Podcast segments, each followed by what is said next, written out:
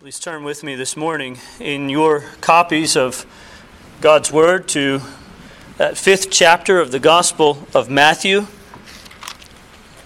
We've been taking up now for a couple of months.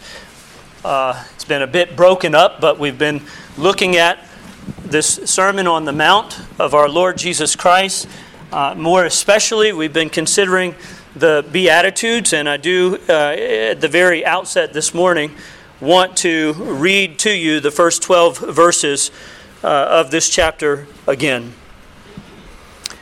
And seeing the multitudes, he went up on a mountain, and when he was seated, his disciples came to him.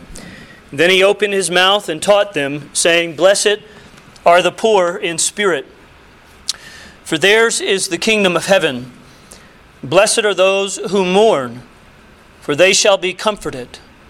Blessed are the meek, for they shall inherit the earth.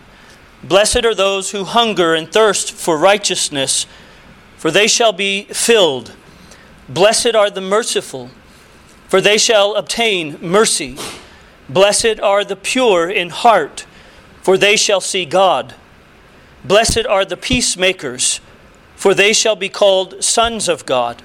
Blessed are those who are persecuted for righteousness' sake for theirs is the kingdom of heaven.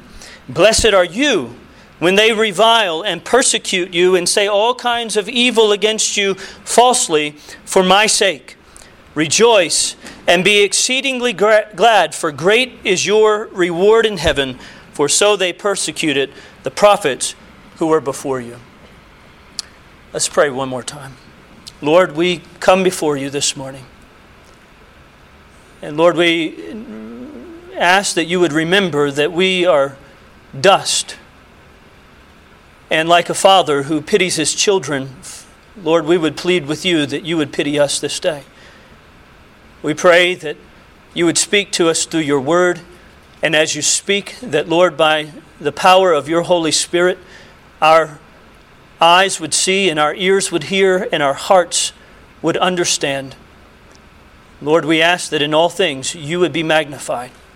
We pray this in Jesus' name. Amen. The focus of uh, our concentration this morning, this afternoon, is going to be taken up in verse 9, where in this list of Beatitudes, the Lord Jesus says, Blessed are the peacemakers, for they shall be called sons of God. There are a few observations regarding the remarkable unity of the Word of God as it relates to our Lord's words here that I think are worth commenting on as we take up this particular verse here in verse 9. Our Lord's words, never be mistaken about this as you come to, to this Sermon on the Mount, but our Lord's words are carefully measured, and each beatitude, like precious jewels set in a crown, are strategically positioned with the steady hand of divine precision. Every single one of them. This is now verse 9 as we come to this, the seventh in this series of uh, these blessed statements by the Lord Jesus Christ. And what's interesting is that in Proverbs chapter 6 and verse 16, we're told that there are six things that the Lord hates. Yes, Seven, Solomon says, are an abomination to him. And the seventh thing that the Spirit lists through this wise king as an abomination to God is him that sows discord among brethren. Solomon says, God hates this. He says that it's an abomination, that it's a stench in his nostrils when there is discord sown among brethren. And that's the seventh thing listed in this, in this list of this compendium of things that God calls an abomination to him. Conversely, here in our verse, in these Beatitudes, Christ pronounces a blessing of approbation upon those who are peacemakers the seventh in the list. And it comes in direct contrast to that which Solomon listed in his list. Far from being a stench in the nostrils of God, these are called, these people, these peacemakers, are called here the sons of God. A second observation is this that, like all the others, all the other Beatitudes that we have been considering, being a peacemaker flows from that which precedes it, precedes it. It flows from purity of heart. All we've said as we've gone through these beatitudes that every single one of the beatitudes, each one is built upon the one that comes before it and flows out of the one that comes before it. And as we come to this one, again with respect to the remarkable unity and wisdom of our Lord Jesus Christ, here again we find that these words, blessed are the peacemakers, flow from that which comes before it. Blessed are those who are pure in heart. And rightly so seeing that it's out of the impurity of men's hearts that so much discord is sown in this world. But if you have bitter envy and self seeking in your hearts, James says, do not boast and lie against the truth. This wisdom does not descend from above, but is earthly, is sensual, is demonic. But when speaking about the wisdom that's from above in James chapter 3, James says that it is first pure, then peaceable. Exactly what our Lord is saying here in these Beatitudes. That is the mark of a man that is endued with heavenly wisdom. He is pure. He's a lover of God and he's a lover of holiness. And from that single minded love for God and love for holiness flows a heart that is peaceable, a spirit that is peaceable. And here Christ says to us in these Beatitudes that this is one of the hallmarks of those who are partakers of his kingdom. That they are not only pure in heart, but from that purity of heart flows this peacemaking. And I suppose we might briefly add this third observation. As one has noted, seven was the number of perfection among the Jews. And as Christ speaks to these people, it seems as though he puts the peacemaker here, giving to it a special significance, as if his intent was to teach that it is this attribute that gives completeness and gives wholeness to the Christian character that he's drawing for us here. Paul said, Become complete. And then he goes on in 2 Corinthians 13 and 11, and he says, Be of good comfort, be of one mind, live in peace. And the God of love and peace will be with you. Be complete live in peace. All of those things and those brief observations about how our Lord takes this, and there's this marvelous unity with what's said in all of Scripture regarding this thing that we call peace. It should further impress upon us the great importance of this seventh beatitude as we come to it. Christ has drawn for us a whole picture of a blessed man, which is inclusive of every single one of these attributes that he spells out here. This seventh being, blessed are the peacemakers, and driving the Christian to that which some have called the complete man. Now, having mentioned these things by way of introduction and observation, to just try at the very outset to impress upon our minds the significance of what it is that we're coming to take up here this morning, it then becomes our task to discover what our Lord means by this.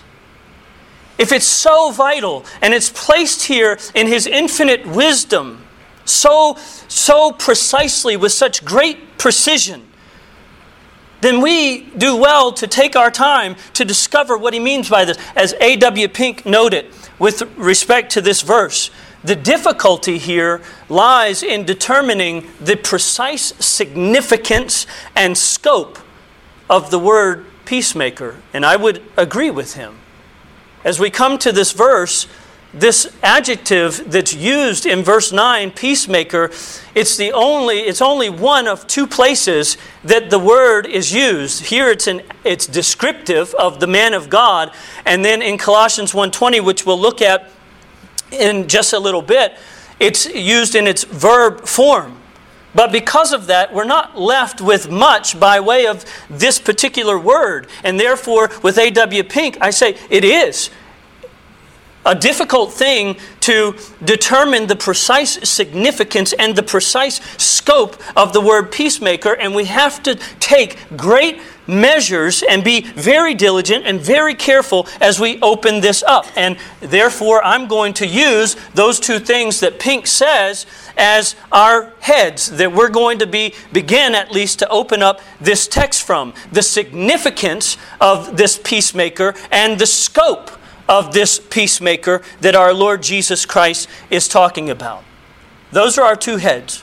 What is the precise significance and what is the precise scope? Or you could put it this way Why does he put this here? That's significance. And what does it mean then to be a peacemaker? That's scope.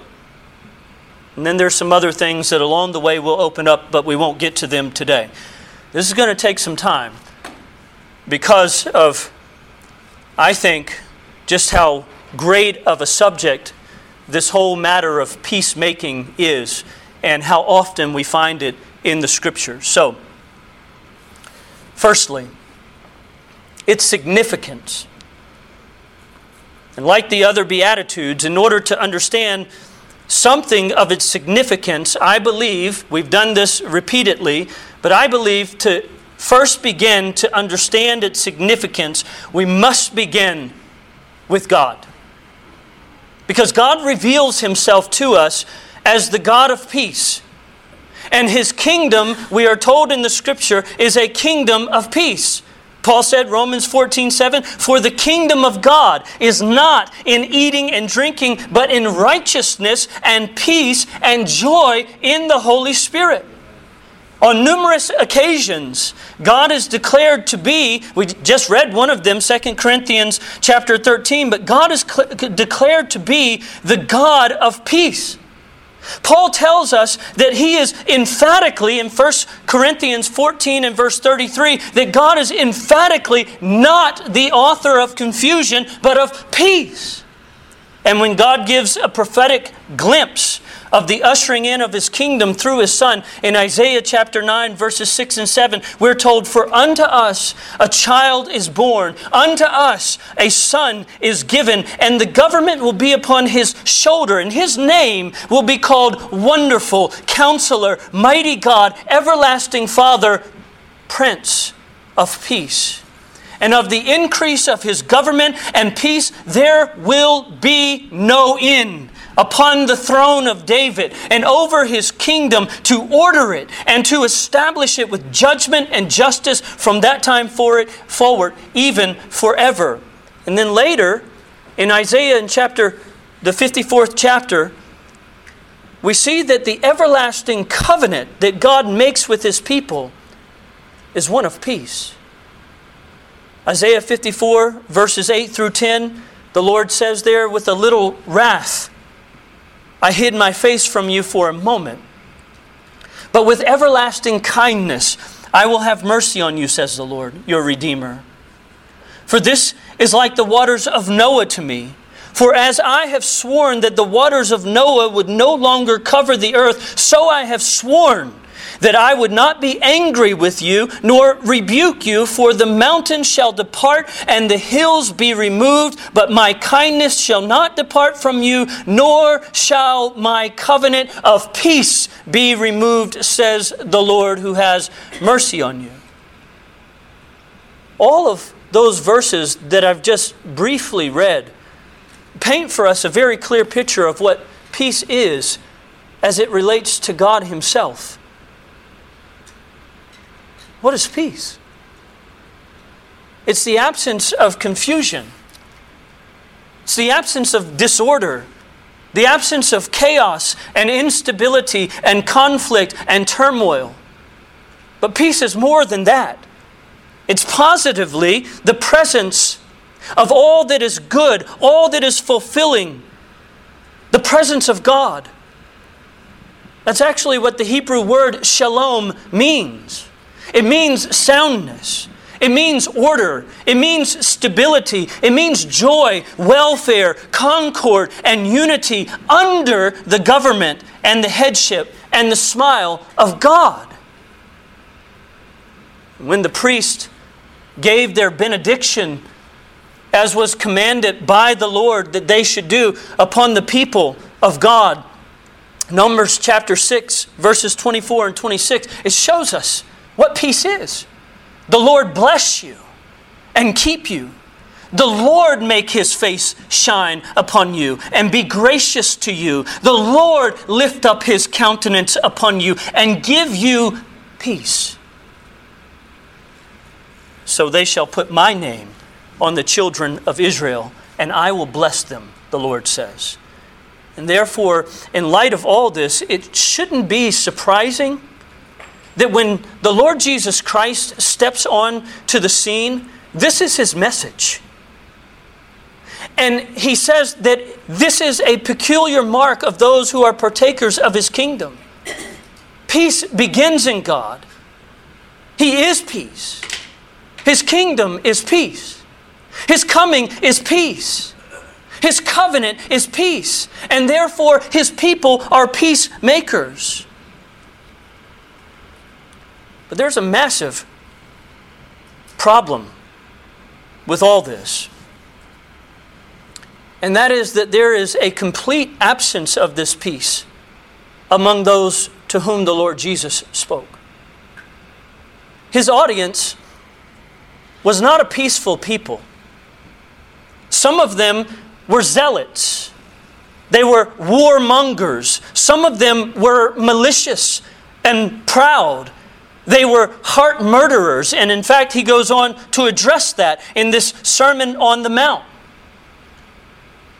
They were dealers of aggression.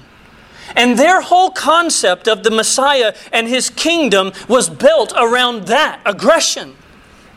That his coming would be a combatant one, that he would usher in an age of great military might that he would come in great power and that he would throw down all the enemies of the Jews. And they were salivating over that. They were like ravenous wolves. And so it was, you'll recall, John chapter 6, when he performed that miracle of breaking of the bread and he fed the, the people there that they were ready, John tells us, John 6 15, to come and to take him by force and to make him king. That's where their mind was. That's where their hearts were. That's what they were looking for in a Messiah. And you'll recall how that this was so pervasive in their thinking that it reached all the way to Herod and to Pilate and even to the, the, the Roman government. So that we find in the latter part of John's gospel a whole interchange between Pilate and Christ regarding what? His kingship. John 18, John 19. And Pilate asked him in John chapter 18, verse 33, Are you the king of the Jews? Pilate's conception of this, that Jesus was the king of the Jews, was a militaristic one, just like that of the Jews' thinking. And the claim that Jesus was a king was perceived to be a direct threat to the Roman Empire. And Jesus answers Pilate not with a denial, but he answers him with a profound correction. John 18 36, he says to Pilate, My kingdom is not of this world. If my kingdom were of this world, my servants would fight so that I should not be delivered to the Jews.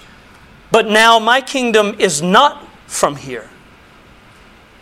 And the conclusion of that is, therefore, they do not fight. In other words, what the Lord Jesus is saying to Pilate with respect to his kingdom is that my kingdom is a heavenly one. My kingdom is a spiritual one. My kingdom is fundamentally altogether different than the kingdoms of this world. And my kingdom is altogether different with regard to the aims of the kingdoms of this world. And you know what? That infuriated the Jews. They rejected him and they killed him because of that. There was an absence of peace among them, and an absence of peace in the world, and an absence of peace in all earthly kingdoms. And there still is. That's what he's addressing here in this beatitude. This world and all of its kingdoms are anything but peaceful. The situation is desperate. And the forecast with respect to this world is bleak. When we look around, what we find is not peace. We find hostility. We find aggression. We find chaos. And we find war. And the irony of all that is that the whole world is fighting for peace, and yet they can't find it. They organize themselves and arm themselves to obtain it, and yet it all still eludes them.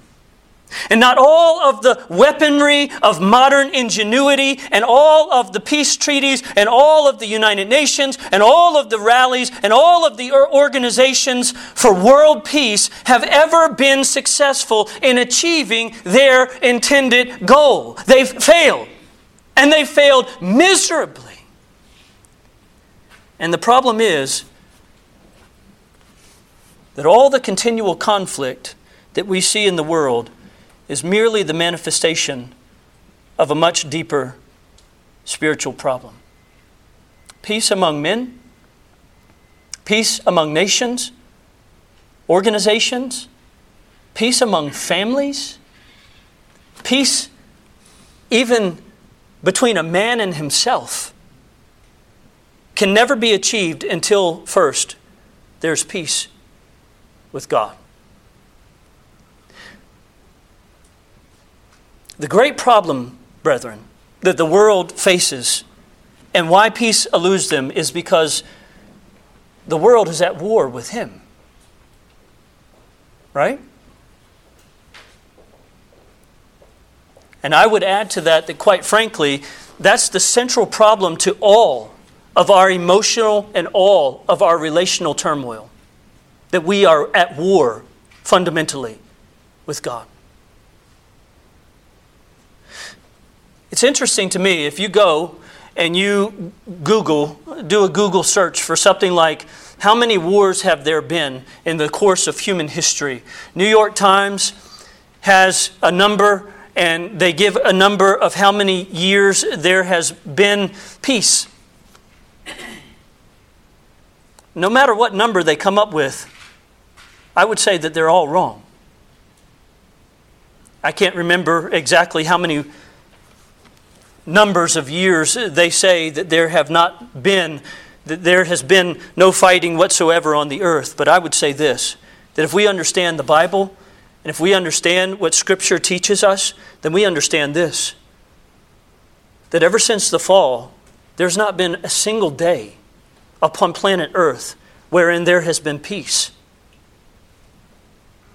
And if we can't point directly to to wars that are taking place on a global scale. We can point to wars that are taking place from country to country. And if we can't point to that, then we can point to wars that are taking place within countries. And if we can't point to that, then we can point to the turmoil that exists in the workplace. And if we can't point to that, then we can point to the turmoil that exists within the home.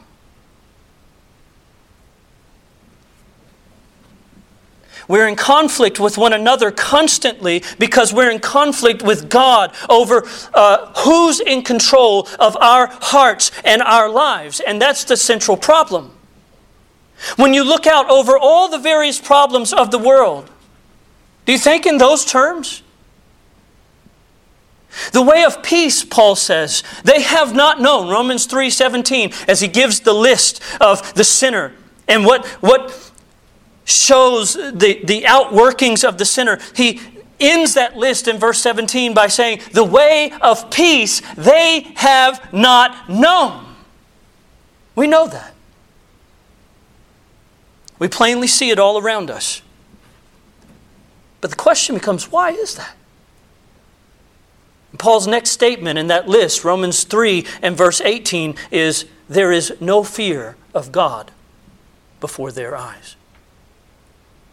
Man has cast God, uh, cast off God, and he has no regard for him. Man says to God, Depart from us, for we do not desire the knowledge of your ways. That's, that's the problem. Man does not want the ways of God. What he wants is his own way. He wants to do his own will. He wants to follow his own pleasures. Men don't want their lives to be held accountable to God. And deep within the soul of man is this this aversion that is rooted there. And I would say that that's the ultimate trouble with mankind. He's at enmity against God. He's at war with God. He's alienated from the life of God. His understanding is darkened because of the ignorance that is in him, because of the blindness of his heart, Paul says. That's God's testimony concerning man. And all of that, I say, is a result of the fall. The result of what happened in the garden. The prince of darkness deceived, beguiled our first parents, disrupted the peace and disrupted the concord that existed between God and man, and now that prince of darkness dominates the whole of the human race. Man is dead in his trespasses. He's dead in his sins, and he walks according to the course of this world, Paul tells us, according to the prince of the power of the air who leads men captive to do his will. We read that this morning in our scripture reading. He blinds their minds to the fact of God, he blinds their minds to the truth of God. And as a result, you have a whole world that is adrift, a whole world living in utter selfishness before Almighty God. And if you look, one has said, at the whole of human history, you will find that it is a running record of this alienation and the fruits of it. And that's the reason for all that we see in this world. The, world, the wars, the fightings, the pervasive self centeredness, the carnality, the dysfunctionality of the home. I would say the downright meanness and rudeness that exists all around us. All the obscenity and all the perversity and all of the godless secularism and all of the materialism. Just look around.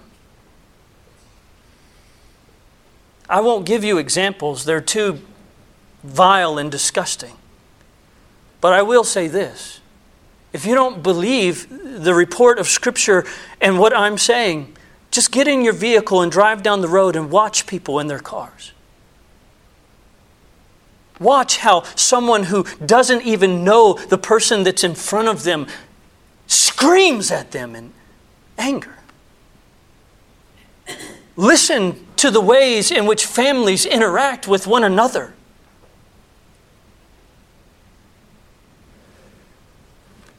See what I'm saying. I, I know that you'll see what I'm saying. James says in James 4 Where do wars and fights come from among you? Do they not come from your desires for pleasure that war in your members? You lust and do not have. You murder and covet and cannot obtain. You fight and war, James says in chapter 4. And it's all due to the fact that men are living in alienation and separation from God and have drawn up all the weapons of war that they can to get rid of Him and to exalt themselves. He goes on in James chapter 4 to say, Do you not know that friendship with the world is enmity with God? Man is at war with God Man is at war within himself, and man is at war with one another. And all the while they cry, Peace, peace, where there is no peace. I say that's what Christ is addressing here the absence of peace. And how contrary that is to the kingdom that he has come to establish. And Christ says to us in Matthew 5 9, in the midst of this great global restlessness that is the result of this rebellious churning of men's hearts, blessed are the peacemakers. He's definitively saying that those who are His must be the total opposite of this. That's something of the significance of these words. God is a God of peace. His kingdom is a kingdom of peace. His covenant is a covenant of peace. And therefore, in the midst of all that we see that is contrary to that all around us, He calls His people to be peacemakers. But now, what about its scope? What exactly then is a peacemaker. And what I'm going to say here is that we are only this morning going to begin to touch what this means. There is going to be other sermons that follow because I don't believe that there's any way that I can move through this adequately in the way that I believe that it needs to be moved through. But the first thing that must be noted under the scope what is a, answering that question, what is a peacemaker? Is that given the condition of the world and given the condition of the human heart, man cannot be a peacemaker until he has first been made to be at peace with God. In other words, he must first be a peace receiver before he can be a peacemaker. His enmity to God must be dealt with, and his enmity to God must be overcome. That's the whole purpose of Christ coming into this world. In fact, you could say it this way that Christ himself is the chief peacemaker. If you want to see what it means to be a peacemaker in its full orbed scope, look at the Lord Jesus Christ. He shows us by his life, and he shows us by his death, and he shows us by his resurrection really what it means to be this. In fact, the only other place that you find this particular word, I said it earlier, I mentioned it earlier, is the verb form that's in Colossians chapter 1 and verse 20. And that's very important.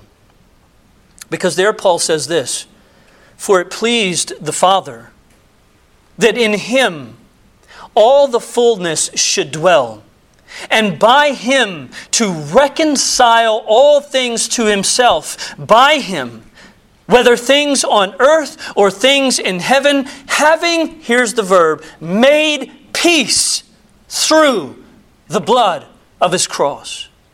And you, who were once alienated in your mind by wicked works, yet now he has reconciled in the body of his flesh through death to present you holy and blameless and above reproach in his sight. What's he saying?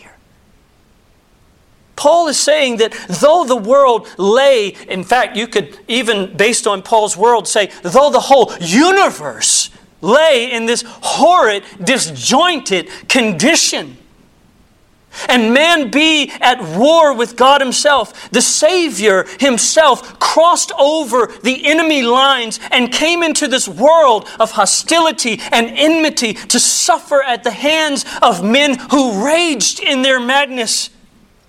That He, by His very dying act upon that tree, might bear the penalty of our rebellion, so that when a man looks to Him in faith, when a man seeks forgiveness, for all his treasonous acts, he might be reconciled fully to God through the blood of his cross. Christ did what he did so that man might be brought back to God. And so that in the viewing of this unspeakable sacrifice of himself, men might see their rebellion. Ye who think of sin but lightly, nor suppose the evil great, here may view its nature rightly, here its guilt may estimate. See the sacrifice appointed. That's what the hymn writer says. And in seeing that, they might drop their weapons and flee to God in Christ. That's what he came to do. But more than that, I would say this. He not only pursues peace with an unpeaceable people and makes a way for that peace to be restored but he lays his mighty hand upon the sinner and he himself, in all of his authority and all of his power, overcomes all the enmity that lies within the soul of that man. And by the power of his blood, and by the power of the gospel, and by the power of his spoken word, he comes and he conquers the heart, and he bestows peace upon his people, and he puts his peace in us. For he himself is our peace. Isaiah, the Lord says, I create the fruit of the lips. Isaiah 57 19. Peace, peace to him who is far off and to him who is near, says the Lord. And I will heal them. One old commentator made this observation about this verse that I think is so precious. Peace with God, he said, made by Christ, is the fruit of Jehovah's lips, who promised it in covenant, on condition of Christ's shedding his blood to make it, and spoke of it in prophecy as what should be obtained by Christ the peacemaker. And then he says this, and peace of conscience flowing from it is the fruit of Christ's lips, who promised, Peace I leave with you, my peace I give to you. That's his gift imparted to his people. And oh, what peaceful rivers flow in the hearts of those to whom Christ says, Son, be of good cheer. Your sins are forgiven you. Woman, your faith has saved you. Go in peace. What a great disarmament takes place when a man is truly reconciled to God in Christ. If you've ever seen someone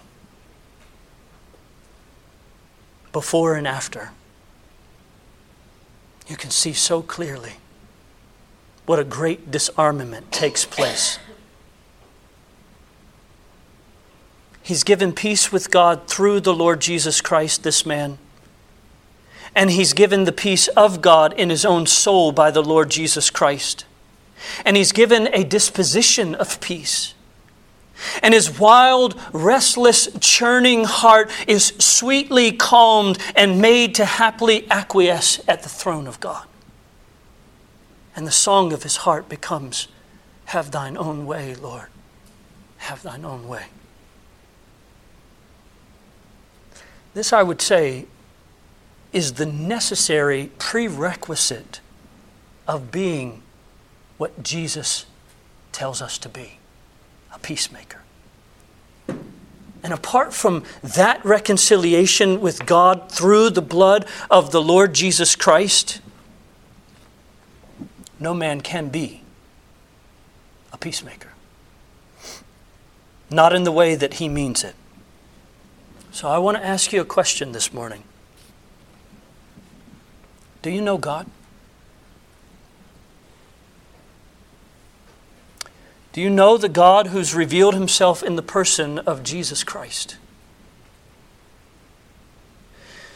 Can you be honest with yourself and say, Yes, I'm sharing the life of God? Do you know what it is to have found rest and peace for your soul? Do you know what it is to come to the source and the fountain of life and joy and peace? Do you know what it is to come to the well of salvation and to draw with joy from it?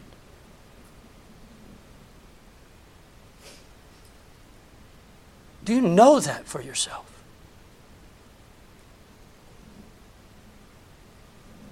That's the greatest problem that stands in the way of man at this hour.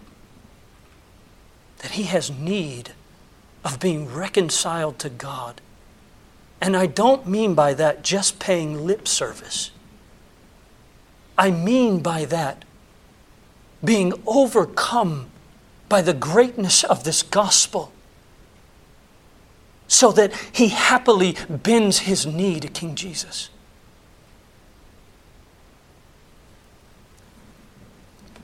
Do you know that? That's the difference between those who belong to the kingdom of God and those who do not. The Christian has found the peace of God in coming to this God of peace. And so I ask you again where do you stand? Young children, where do you stand? with Judgment Day honesty, where do you stand? I ask you, older and aged, who may be here and not know Him, where do you stand?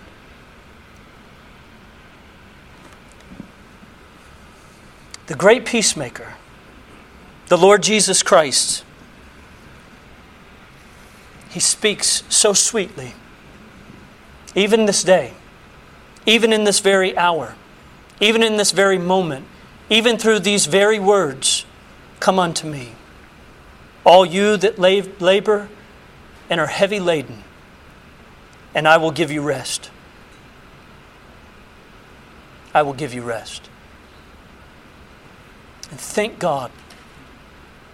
Thank God for His pursuing peace with us.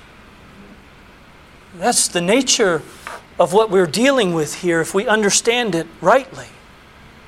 You would never seek peace with God. You, in your own native condition, are at war with Him irreconcilably.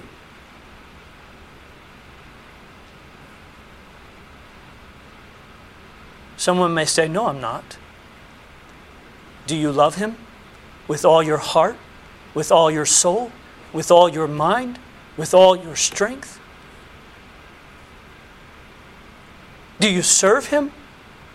Do you seek after Him? Is your life pure? Is your life holy?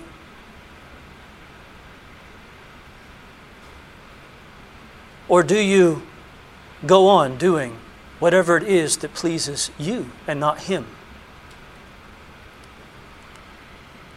We would never give up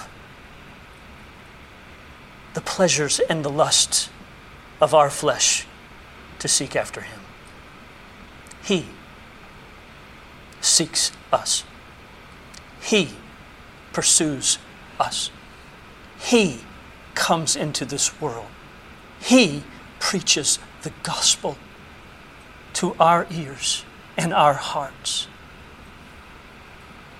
And he says, Come, sinner, and be ye reconciled to God through my body and my blood that was shed. Thank God for his pursuing peace with us. Let's pray.